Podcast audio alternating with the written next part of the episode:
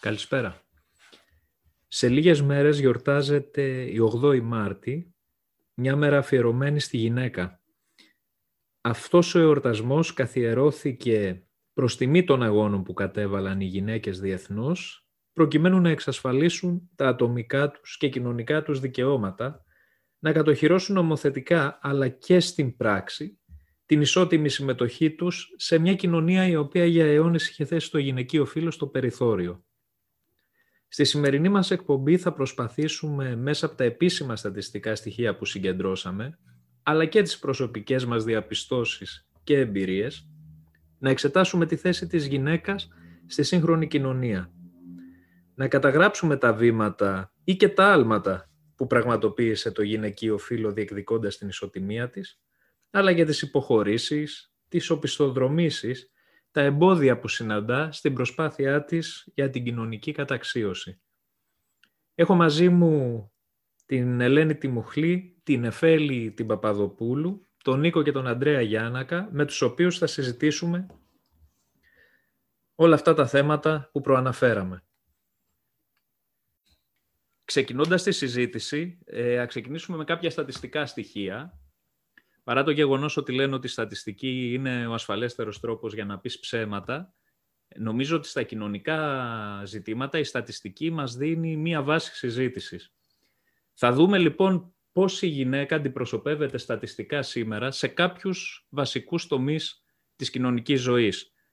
Τέτοιοι τομείς είναι η εκπαίδευση, η αγορά εργασίας και η πολιτική. Και θα ξεκινήσουμε από την εκπαίδευση, έναν χώρο στον οποίο φαίνεται ότι είναι αρκετά προνομιακός για τη γυναίκα, υπό την έννοια ότι με βάση τα στοιχεία που έχουμε μαζέψει τα τελευταία χρόνια, η γυναίκα τις τελευταίες δεκαετίες μάλλον, ούτε καν τα τελευταία χρόνια, φαίνεται ότι έχει διεισδύσει ικανοποιητικά στον χώρο της εκπαίδευσης. Φαίνεται ότι λαμβάνει τις ίδιες ευκαιρίες εκπαίδευσης πάνω κάτω με το αντρικό φύλο. Και αυτό αποτυπώνεται και στους στατιστικούς δείχτες. Θα ξεκινήσει η Νεφέλη Παπαδοπούλου να μας δώσει κάποια στοιχεία σχετικά με αυτό. Σ' ακούμε, Νεφέλη. Όπως είπατε κι εσείς, έχει γίνει μια μεγάλη πρόοδο σε αυτό το κομμάτι. Και όντως, το ποσοστό των γυναικών που συνεχίζουν σε ανώτερες σπουδές στα πανεπιστήμια είναι μεγαλύτερο σε σχέση με το ποσοστό των προηγούμενων ετών. Απλώς υπάρχουν κάποιες διαφορές στο τι ακριβώς επιλέγουν οι γυναίκες να σπουδάσουν. Σύμφωνα με πολλές έρευνες, έχει αποδειχθεί ότι το ποσοστό των γυναικών που ασχολούνται με την τεχνολογία και τις ειδικές επιστήμες είναι πολύ, πολύ χαμηλότερο σε σχέση με με το ποσοστό των ανδρών σε παρόμοιες επιστήμες. Και επίσης, όσον αφορά τον τομέα της εκπαίδευσης και στον εργασιακό χώρο, ας πούμε, που αφορά την εκπαίδευση, οι γυναίκες έχουν πολύ χαμηλότερο ποσοστό, δηλαδή πολύ λιγότερες γυναίκες αναλαμβάνουν υψηλές θέσεις, δηλαδή πολύ λιγότερες γυναίκες είναι μέλη ΔΕΠ στα πανεπιστήμια. Προφανώς όλο αυτό είναι ένα αποτέλεσμα μιας άλλης νοοτροπίας που προσπαθεί να μας πείσει ότι οι γυναίκες ακόμα και τώρα δεν έχουν τα κατάλληλα προσόντα για τέτοιες θέσεις. Και το βλέπουμε και στην εκπαίδευση, δηλαδή με τα πανεπιστήμια και τους τομείς που επιλέγουν να σπουδάσουν. Και να πω επίσης, αυτό είναι αλήθεια, ότι τα μέλη ΔΕΠ είναι λιγότερα αναλογικά. Αυτό μπορώ να το επιβεβαιώσω και εγώ ως απόφοιτος φιλοσοφικής, ότι παρόλο που εγώ αποφοίτησα από μια σχολή στην οποία η πλειοψηφία των φοιτητών και των φοιτητριών είναι γυναικείου φύλου, αυτή η αναλογία δεν ανταποκρίνεται στα μέλη ΒΕΠ, στους πανεπιστημιακούς δασκάλους. Δηλαδή είναι αναλογικά, δεν μιλάω απόλυτα, ίσως δεν είχα μετρήσει ποτέ, ίσως απόλυτα οι γυναίκες να ήταν περισσότερες, αλλά όχι με βάση την αναλογία των αποφύτων, βάση φύλου της σχολής. Να πω ένα ενδιαφέρον στοιχείο, το οποίο δείχνει αυτό που λέγαμε, ότι ίσως ο χώρος της εκπαίδευσης είναι αρκετά προνομιακός για τις γυναίκες, με την έννοια ότι έχουν κατορθώσει να διεκδικούν το δικαίωμα στη μόρφωση και να το αποκτούν, ότι το 2019 με βάση τα στοιχεία που δίνουν τα ίδια τα πανεπιστήμια, είχαμε 1.685 διδάκτορες. Διδάκτορες είναι αυτοί οι οποίοι καταφέρουν να εκπονήσουν το διδακτορικό τους και να διεκδικήσουν αργότερα, αν θέλουν φυσικά, και μία θέση ως πανεπιστημιακοί δάσκαλοι. Από αυτούς τους 1.685, το 52% ήταν γυναίκες, πάνω από τις μισές δηλαδή. Φαίνεται δηλαδή ότι έχει αρχίσει και ανατρέπεται σε αυτό το κομμάτι η πλειοψηφική τάση που υπήρχε στους άντρες. Οι άντρες, βέβαια, όπως είπε και η Νεφέλη, υπερτερούν σε επιστήμες όπως είναι η μηχανική ή η τεχνολογία. Εκεί φτάνουν περίπου κοντά στο 70%. Οι γυναίκες φαίνεται ότι αποφυτούν περισσότερο από σχολές οι οποίες, αποφυτούν, αλλά και εκπονούν το διδακτορικό τους σε σχολές όπως είναι οι κοινωνιολογικές σχολές, οι θεωρητικές σχολές, αλλά και οι φυσικές επιστήμες. Οι φυσικές επιστήμες είναι περίπου 50-50 πια η αναλογία ανάμεσα σε άντρες και γυναίκες. Εκεί που φαίνεται ότι υπάρχει μια μεγάλη απόκλιση είναι στο ερευνητικό κομμάτι. Δηλαδή, αφού πάρουν το διδακτορικό τους, όλοι αυτοί οι άνθρωποι, και εφόσον θέλουν να ασχοληθούν ως ερευνητές, πόσες τελικά γυναίκες κατορθώνουν να ασχοληθούν ως ερευνήτριες και πόσοι άντρες ως ερευνητές. Εδώ λοιπόν υπάρχει μεγάλη απόκλιση ακόμα. Και αυτό το κομμάτι έχει να κάνει περισσότερο φυσικά με την αγορά εργασίας. Βλέπουμε δηλαδή ότι στον ιδιωτικό τομέα, στο πεδίο της έρευνας, οι γυναίκες που απασχολούνται σήμερα στην Ελλάδα είναι 6.800, ενώ οι άντρες είναι 15.500. Είναι δηλαδή υπερδιπλάσιοι. Αυτό βέβαια το ποσοστό κάπως, ας το πούμε έτσι, ισοσταθμίζεται στον τομέα του δημοσίου. Εκεί έχουμε 11.370 γυναίκες ερευνήτριες και 14.700 άντρες. Αλλά η εκπαίδευση γενικά δείχνει ότι έχει ανοίξει τις πόρτες της και στο γυναικείο φύλο. Να δούμε λίγο το κομμάτι της πολιτικής. Πώς δηλαδή η γυναίκα σήμερα εκπροσωπείται στην πολιτική ζωή. Εδώ νομίζω η Ελένη έχει ετοιμάσει κάποια πράγματα και θα ήθελα να την ακούσουμε. Σ' ακούμε, Ελένη. Πρώτα απ' όλα, ας εξετάσουμε στον ελλαδικό χώρο τους δημάρχους. Ένα κομμάτι το οποίο θα ήθελα να τονίσω. Ξεκινώντας δηλαδή με τους επιλεγμένους δημάρχους το 2010... όπου τότε καθορίστηκε και η νέα διοικητική διάρθρωση της χώρας με το πρόγραμμα Καλλικράτης, τα αντρικά ποσοστά αγγίζουν το 97,54%, ενώ τα γυναικεία μόλις το 2,46%. Μια ελάχιστη αύξηση παρατηρείται το 2014, όπου οι γυναίκες αποτελούν πλέον το 4,92% των επιλεγμένων δημάρχων. Παρ' όλα αυτά όμως, ακόμα δεν πιάνουν παρά ένα ελάχιστο ποσοστό του συνολικού δημαρχιακού πληθυσμού.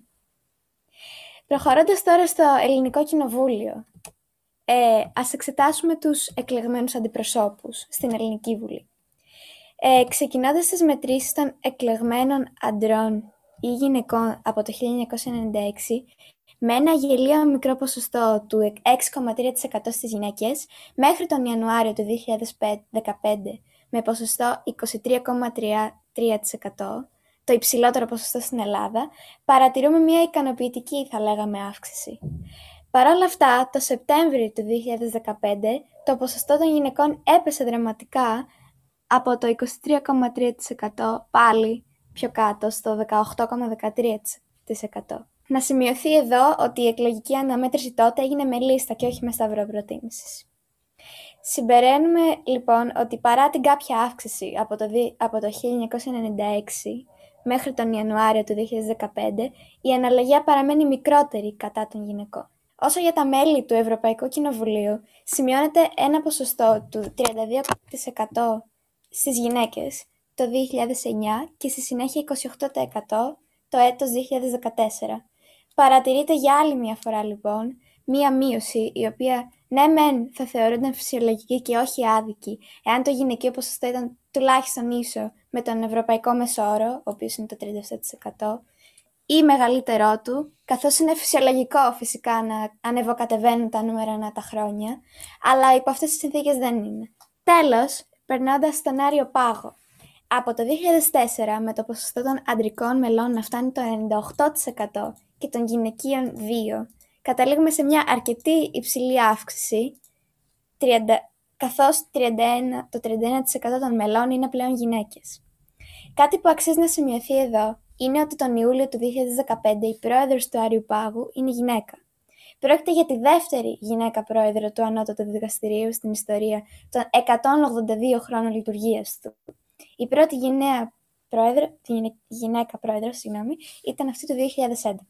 Ναι, και εδώ να πούμε ότι τον Άριο Πάγο τον βάλαμε μέσα στο πολιτικό σκέλος, γιατί είναι, ας το πούμε έτσι, και το δικαστήριο μαζί με το Συμβούλιο της Επικρατείας, τα οποία είναι τα δύο ανώτερα δικαστήρια της χώρας, τα οποία ουσιαστικά κρίνουν και τη συνταγματικότητα των νόμων και γενικότερα οποιαδήποτε σημαντική κοινωνική προσφυγή υπέρ ή εναντίον του κράτους, οπότε έχουν πολιτικό χαρακτήρα.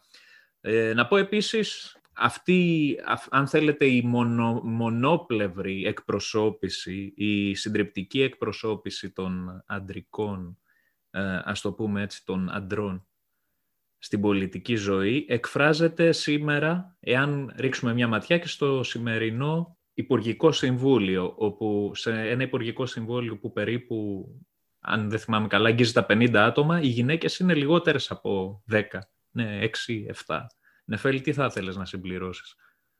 Ήθελα να συμπληρώσω κάτι που θυμήθηκα, ότι σχετικά με την πολιτική και τις γυναίκες, ότι αν θυμάμαι καλά είναι πολύ λίγες οι χώρες, κάπου στις 10 ή στις 11, που έχουν πρωθυπουργό γυναίκα. Και μάλιστα το έψαξα κιόλας λίγο τώρα που μιλάμε και βρήκα κάποια παραδείγματα, όπως η Νέα Ζηλανδία, η Γερμανία, το Μπαγκλαντές, η Νορβηγία.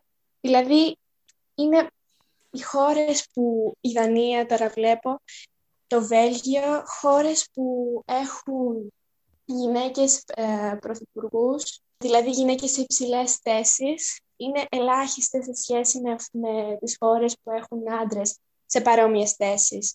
Άλλες χώρες όπως η Φινλανδία, δηλαδή είναι κάπως... Πώς να το πω, είναι συντριπτική η διαφορά προφανώς.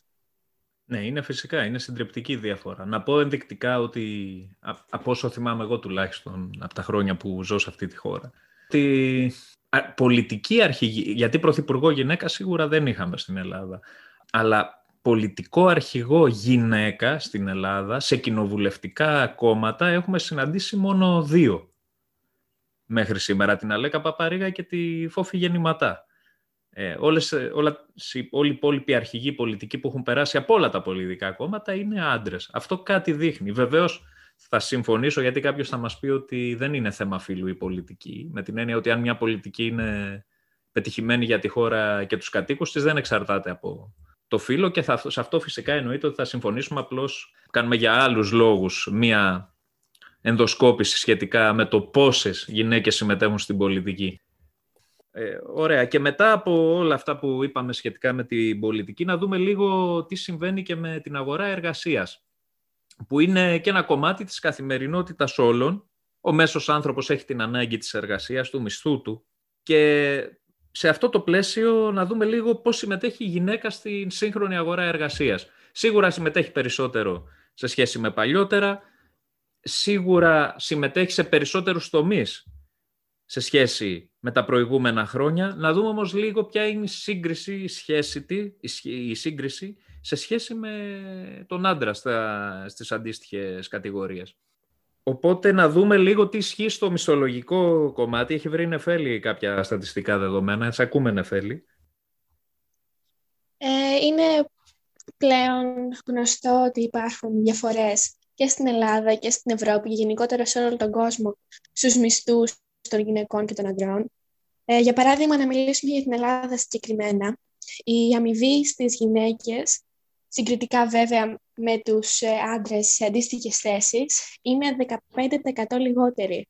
Κάτι τέτοιες διαφορές μειώθηκαν σε χώρες της Ευρώπης, όπως είναι η Δανία, η Τσεχία και η Αυστρία, με διάφορα μέτρα, όπως το 2011 στο Βέλγιο ψηφίστηκε νόμος όπου υποχρεώνει τις επιχειρήσεις ανά 2 χρόνια να συγκρίνουν τους μισθούς των υπαλλήλων και να αλλάζουν διάφορες αδικίες και ανισότητες.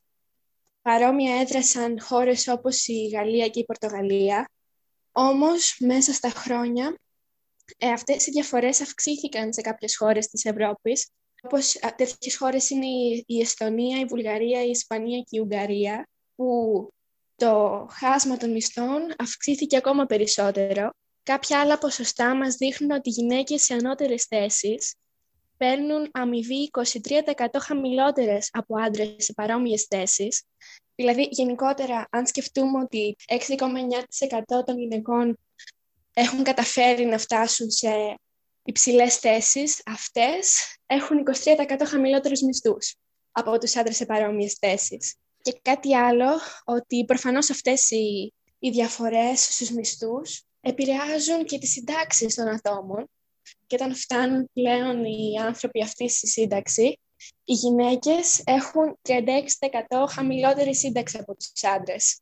Ανάλογα με το τι εισπράττεις και το τι κρατήσεις έχεις, αυτό αντανακλάται και στη σύνταξη μοιραία. Να δώσω εδώ ένα ενδιαφέρον στατιστικό στοιχείο σε σχέση με αυτά που είπε και η Νεφέλη, ότι εάν δούμε τη συγκέντρωση στα χαμηλά, ας το πούμε έτσι, μισθολογικά κλιμάκια, δηλαδή μέχρι τα 1.000 ευρώ μικτά, θα δούμε ότι σε αυτή την κατηγορία εντάσσεται περίπου, στην Ελλάδα πάντα μιλάμε, το 60% των ανδρών εργαζομένων και κοντά στο 67% των γυναικών. Αυτό κατά πάσα πιθανότητα, και άμα πάμε στην ακόμα χαμηλότερη κλίμακα, δηλαδή δούμε τους εργαζόμενους που παίρνουν μέχρι 750 ευρώ μικτά, να πω ότι αυτά είναι στοιχεία του ΕΦΚΑ, δεν είναι στοιχεία τα οποία έχουμε συγκεντρώσει τυχαία από το διαδίκτυο. Μέχρι 750 ευρώ μικτά λαμβάνει το 38,5% των αντρών και σχεδόν το 47,5% των γυναικών. Υπάρχει δηλαδή μια ποσοστιαία διαφορά 10 μονάδων. Και ίσως αυτό αντανακλά και κάτι άλλο. Αντανακλά το γεγονός ότι η γυναίκα πολλές φορές αναγκάζεται να συμμετάσχει στην αγορά εργασίας με περισσότερο χρόνο ημιαπασχόλησης. Με καθεστώς ημιαπασχόλησης, πολύ περισσότερο σε σχέση με έναν άντρα. Να πω επίσης κάτι ενδιαφέρον, ότι στην ηλικιακή ομάδα που θεωρείται πιο, ας το πούμε έτσι, πολυπληθής στον εργασιακό χώρο, στην ηλικιακή ομάδα 35 έως 54, το ποσοστό των γυναικών που εργάζονται είναι το 75,3%. Ξαναλέω, μιλάμε πάντα για την Ελλάδα. Και αντίστοιχα για τους άντρες είναι 95%. Φαίνεται δηλαδή ότι η γυναίκα είναι ρηγμένη και σε σχέση με το θέμα ανεργία. Δεν έχω συγκεκριμένα στοιχεία, δεν μπορέσαμε να βρούμε, αλλά εάν κρίνουμε αυτό το κομμάτι, γιατί οι ηλικίες 35-54 θεωρούνται πιο παραγωγικές εργασιακές ηλικίες, βλέπουμε ότι είναι πολύ μεγαλύτερο το ποσοστό των γυναικών οι οποίες δεν εργάζονται. Άρα υποθέτουμε ότι είναι μεγαλύτερα και τα ποσοστά ανεργίας. Σε αυτά τα θέματα έχουν μαζέψει και ο Νίκος με τον Ανδρέα κάποια στοιχεία. Σας ακούμε, παιδιά, για πείτε. Τα τελευταία χρόνια έχει σημειωθεί σημαντική πρόοδος προς το ποσοστό συμμετοχής των γυναικών στην αμοιβόμενη απασχόληση, στα εργατικά δικαιώματα αλλά και στις προοπτικές επαγγελματικές εξελίξεις. Παρ' όλα αυτά, οι γυναίκες εξακολουθούν να υφίστανται διακρίσεις που έχουν ως αφετηρία το φύλο. Οι διακρίσεις εντοπίζονται κυρίως στην πρόσβαση στην απασχόληση, στην επαγγελματική εξέλιξη, στο συνδυασμό των οικογενειακών και επαγγελματικών υποχρεώσεων και στους όρους αμοιβής. Οι γυναίκες σήμερα υφίστανται αδικίες και ανισότητες και διακρίσεις. Φαίνονται φαινόμενα όπως σεξουαλική παρενόχληση στον εργατικό χώρο, απολύσεις λόγω εγκυμοσύνης, σπάνια ανάληψη ηγετικών θέσεων από γυναίκες, μισθολογική διαφορά μεταξύ των δύο φύλων είναι δυστυχώς οικία σε όλους μας. Και αυτά είναι μερικά μόνο από τα παραδείγματα που δείχνουν την επιτακτική ανάγκη και ισότητα των φύλων και στον εργασιακό τομέα.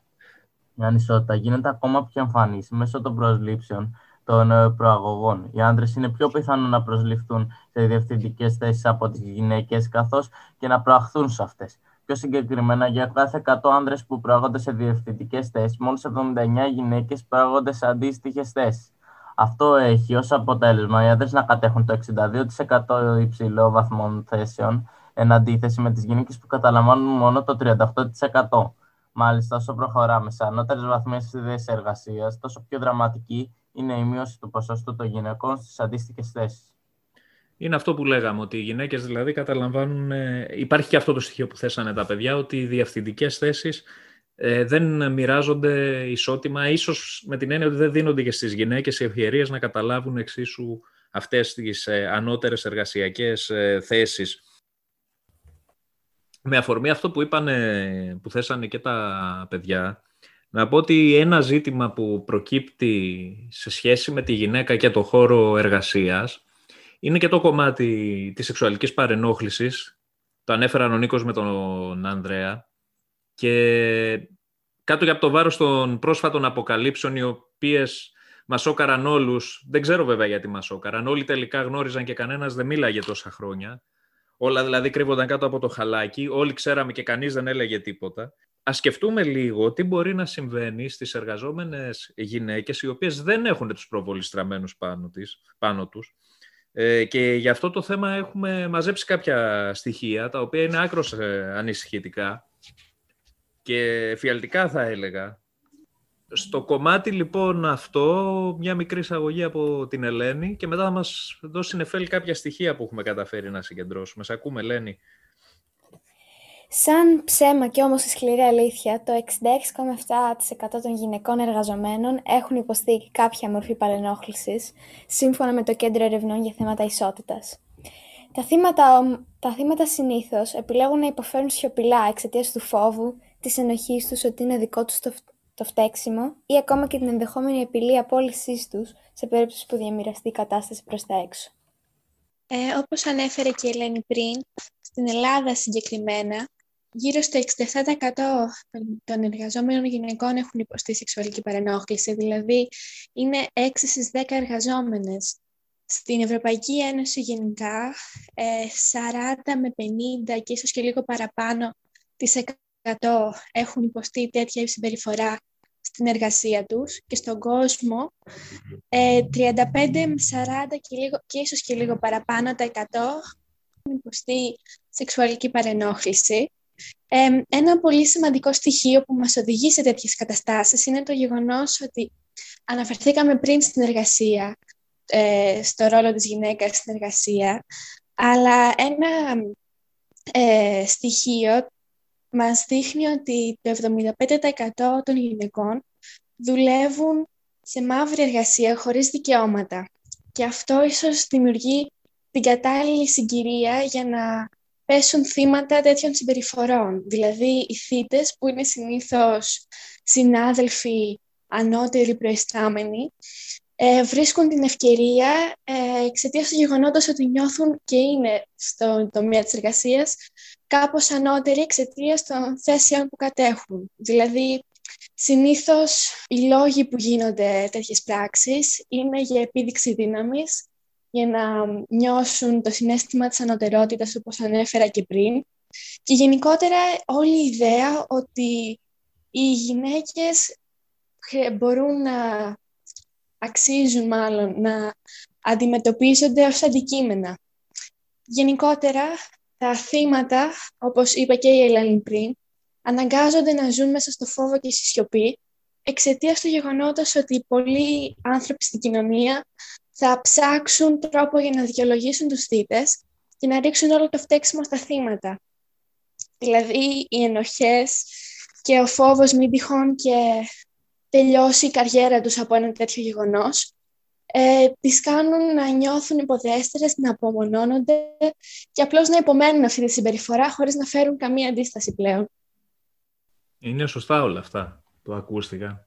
Και φυσικά και η μαύρη εργασία που ακούστηκε εντείνει τέτοια φαινόμενα. Ο εργαζόμενος που δουλεύει ανασφάλιστος, που δουλεύει χωρίς να είναι δηλωμένος, είναι τελείως απροστάτευτος, είναι αόρατος, θα λέγαμε, και φυσικά οι γυναίκες είναι ακόμα πιο απροστάτευτες για όλους τους λόγους που ανέφεραν και τα κορίτσια. Να πω εδώ ένα συγκεκριμένο στοιχείο που ενισχύει αυτό το οποίο ανέφεραν. Συνηθίζουμε να λέμε στην Ελλάδα, για παράδειγμα, ότι ο τουρισμός είναι η βαριά βιομηχανία της Ελλάδας.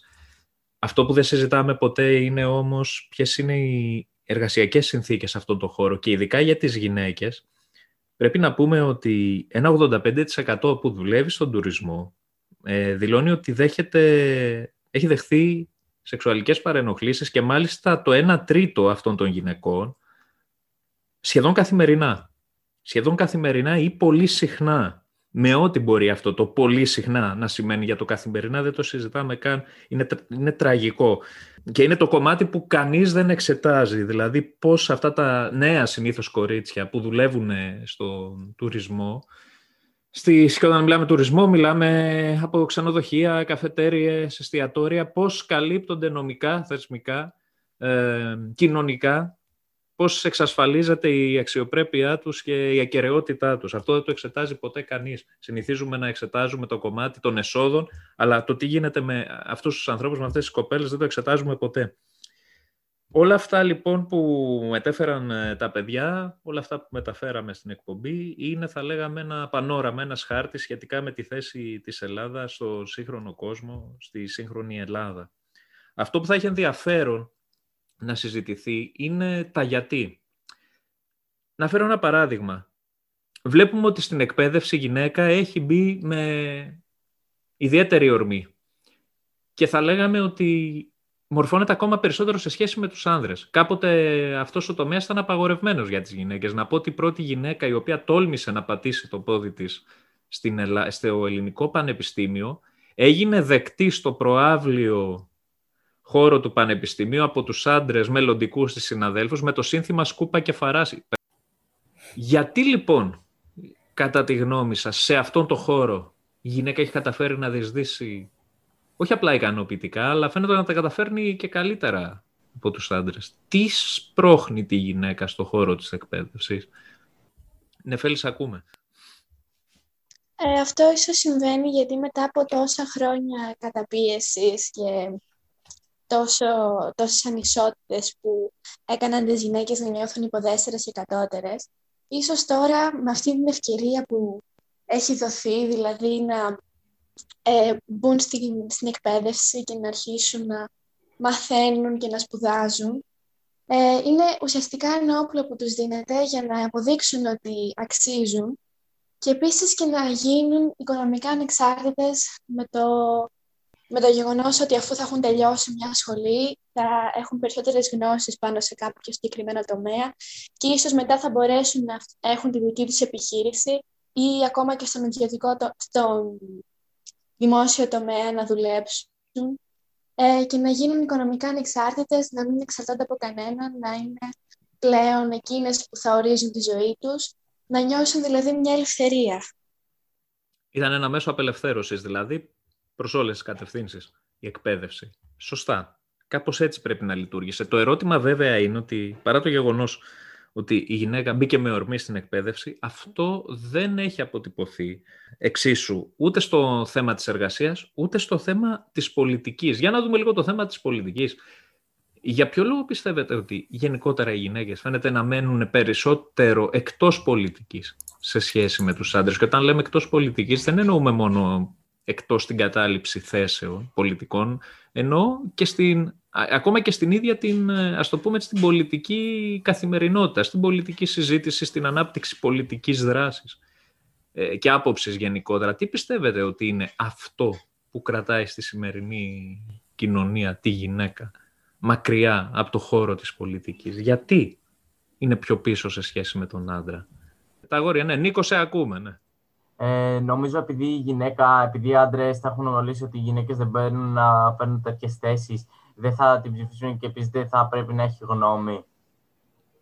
Βασίζεται δηλαδή κατά τη γνώμη σου σε μια παροχημένη αντίληψη ότι η γυναίκα δεν μπορεί να παίρνει κρίσιμες αποφάσεις, δεν μπορεί να αναλαμβάνει τέτοιου είδους ευθύνες και άρα αφού δεν μπορεί να παίρνει τέτοιου είδους ευθύνες δεν μπορεί, ας το πούμε έτσι, να επιλέγεται και από το εκλεκτορικό σώμα ως μία αντιπρόσωπός τους. Μάλιστα. Ελένη, εσύ τι πιστεύεις? Πιστεύω ότι και στο πρακτικό κομμάτι ακόμα πάντα υπήρχε η αντίληψη ότι η γυναίκα θα είναι αυτή που πρέπει να μένει σπίτι, να κάνει τις δουλειές του σπιτιού, να φροντίζει τα παιδιά και πολλές φορές μπορεί να το επιλέξει και η ίδια βέβαια, αλλά και γενικώς υπάρχει και η αντίληψη. Και κάποιες θέσεις οι οποίες απαιτούν τόσο μια τεράστια αφιέρωση, τόσο του χρόνου σου όσο και της προσπάθειάς σου, δεν μπορούν να ανταπεξέλθουν οι γυναίκες οι οποίες έχουν παράλληλα να φροντίσουν και το σπίτι και τα παιδιά τους. Νεφέλη. Συμφωνώ με αυτό που λέει η Ελένη, ότι πάντα και πάντα θα υπάρχει, άμα δεν κάνουμε κάτι γι' αυτό, η αντίληψη ότι η γυναίκα είναι εκείνη που είναι υπεύθυνη για το νοικοκυριό και για τα παιδιά και για το μαγείρεμα και για τις δουλειές του σπιτιού. Και ο άντρας απλώς, δηλαδή ακόμα και να το εκφράσω κάπως αλλιώς, ότι είναι από μικρά παιδιά, τα κορίτσια και τα αγόρια αντιμετωπίζονται διαφορετικά από τους γονείς, από την κοινωνία, από συγγενείς και φίλους, από όλη την οικογένεια. Και πώς είναι δυνατόν όταν τα παιδιά τα ίδια από μικρή ηλικία βλέπουν ότι αντιμετωπίζονται διαφορετικά ανάλογα με το φύλο, πώς είναι δυνατόν τα ίδια παιδιά όταν θα γίνουν μεγάλοι να αποδεχτούν το γεγονός ότι τα δύο φύλα είναι ίσα. Ναι, βέβαια. Όλα αυτά που είπαν τα παιδιά είναι σωστά. Έχουν να κάνουν με μια αντίληψη η οποία είναι ριζωμένη χρόνια και έχει να κάνει και με τον κοινωνικό ρόλο της γυναίκας, ο οποίος είναι πολύ πιο σύνθετος σε σχέση με το ρόλο του άντρα. Η γυναίκα συνήθως εκτός από εργαζόμενη είναι και μητέρα, είναι και σύζυγος με την ιδιαίτερη, τέλος πάντων, τον ιδιαίτερο χαρακτήρα που δίνουμε στην έννοια της μητέρας και της συζύγου στην ελληνική οικογένεια. Επομένως, σε αυτά τα πλαίσια πολλές φορές φαίνεται ότι το κομμάτι της ενασχόλησης με τα κοινά μοιάζει σαν μια περιττή πολυτέλεια, ενώ είναι μια ανάγκη. Τι συμβαίνει τώρα όσον αφορά την αγορά εργασίας? Εκεί ποιες είναι οι ιδιαίτερες δυσκολίες, πιστεύετε, που αντιμετωπίζει η γυναίκα? Και βλέπουμε ότι αντανακλώνται και στο μισθό της και στο ποσοστό ημιαπασχόλησης σε σχέση με τους άντρες και στο γεγονός ότι καταλαμβάνει μικρότερες θέσεις. Σε λιγότερο, ας το πούμε ότι καταλαμβάνει λιγότερες διευθυντικές σχέσεις σε σύγκριση με τους άντρες. Τι φταίει γι' αυτό?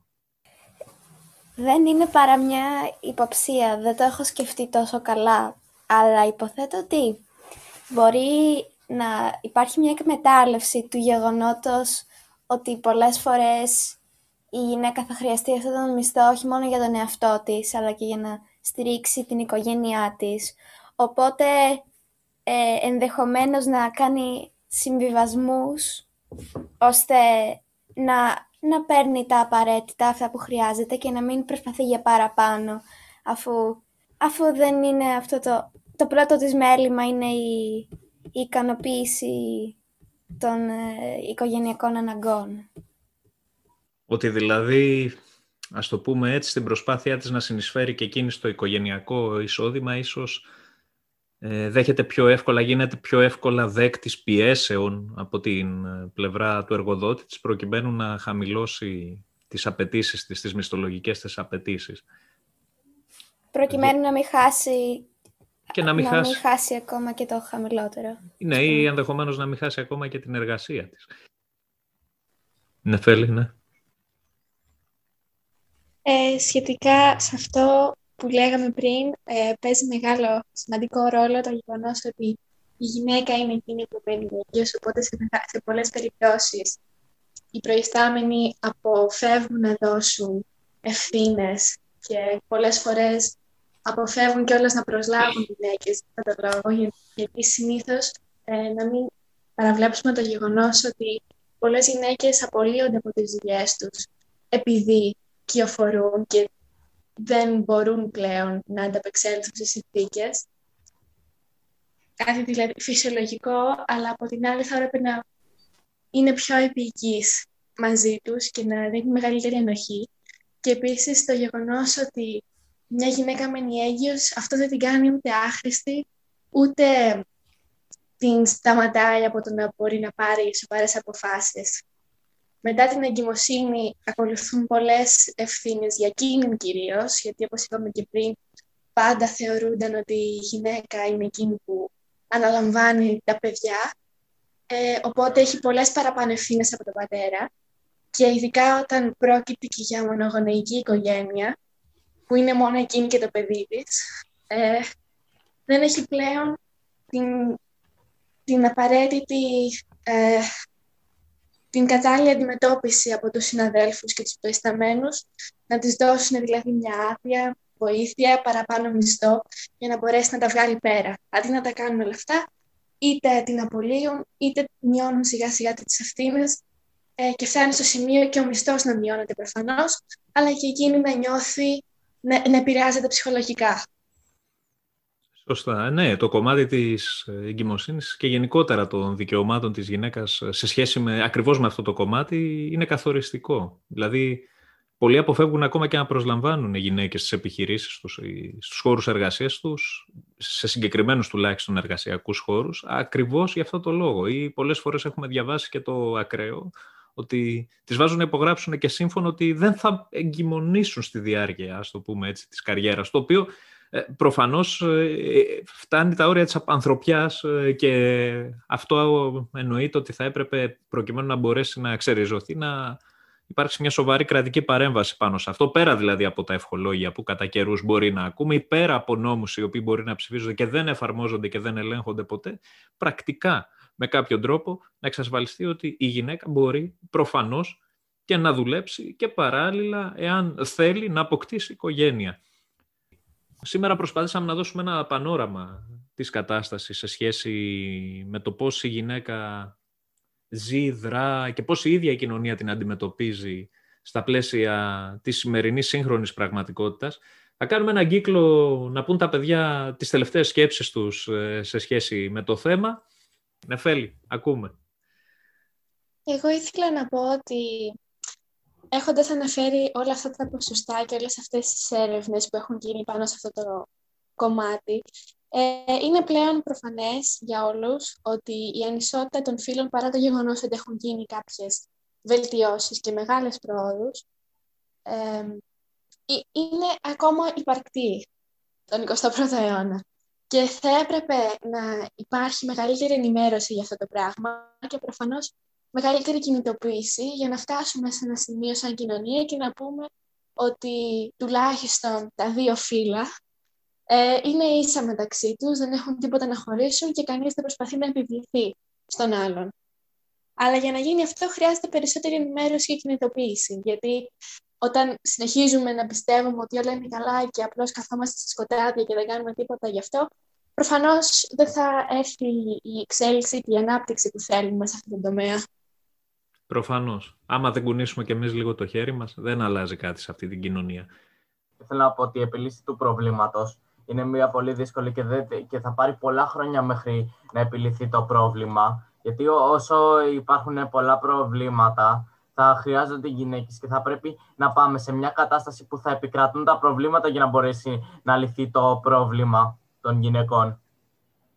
Να πάμε, μάλλον εννοείς, Νίκο, σε μια κατάσταση στην οποία θα λυθούν γενικότερα κοινωνικά προβλήματα για να αντιμετωπιστεί και το θέμα της ισοτιμίας, από ό,τι καταλαβαίνω, της γυναίκας. Προφανώς. Εννοείται ότι το θέμα, δηλαδή αυτό που λέει ο Νίκος, είναι σημαντικό, ότι όπως κάθε κοινωνικό πρόβλημα, και το πρόβλημα της γυναικείας ισοτιμίας δεν μπορούμε να το βλέπουμε αποκομμένο από όλα τα υπόλοιπα σε μια κοινωνία η οποία γενικά, όπως φαίνεται, και δεν μπορούμε να το διαψεύσουμε πια κιόλας με βάση αυτά που βλέπουμε το τελευταίο διάστημα, μια κοινωνία η οποία έχει γενικά μια σωρία προβλημάτων οικονομικών, ηθικών, πολιτικών, πολιτιστικών, δεν μπορεί να αποκόψει το γυναικείο ζήτημα, τη γυναικεία ισοτιμία από όλα τα υπόλοιπα προβλήματα. Αυτό που είπανε και τα αγόρια. Άμα δεν μπορείς να λύσεις τα υπόλοιπα προβλήματα, προφανώς θα λιμνάζει και το θέμα της γυναικείας ισοτιμίας. Και να κλείσουμε το σημερινό κύκλο με την Ελένη. Και κλείνοντας, για να πιάσουμε και λίγο το θέμα του φεμινισμού, θεωρώ ότι αυτή η οπτική που υπάρχει αυτή τη στιγμή για τη θέση της γυναίκας και για την προσπάθεια, της χειραφέτηση. Ναι, για την ακριβώς. Δεν θα έπρεπε να βασίζεται στο ίδιο το φύλο, γιατί αυτό ακριβώς είναι αυτό που προσπαθεί να κάνει, να εξαλείψει τη διαφορά ανάμεσα στα δύο φύλα. Άρα να μην εστιάζει στο γεγονός ότι είμαι γυναίκα και ότι επειδή είμαι γυναίκα θα πρέπει να έχω τα ίσα δικαιώματα με τους άντρες, αλλά να το κοιτάξει και λίγο πέρα από αυτό το... Πέρα από αυτή τη στενή οπτική, ας το πούμε. Ναι, πέρα από αυτή τη στενή οπτική, φυσικά ακριβώς έτσι είναι. Εννοείται ότι όταν μια κοινωνία βελτιώνεται, όταν λύνει τα προβλήματά της, μπορεί και η γυναίκα να ζήσει με πολύ καλύτερους όρους, πολύ πιο προστατευμένη, με πολύ περισσότερα δικαιώματα. Είναι αυτό δηλαδή που σωστά το θέσατε όλοι. Αν μπορέσουμε να βελτιώσουμε την κοινωνία μας, θα μπορέσει και η γυναίκα να λάβει τη θέση που της αξίζει.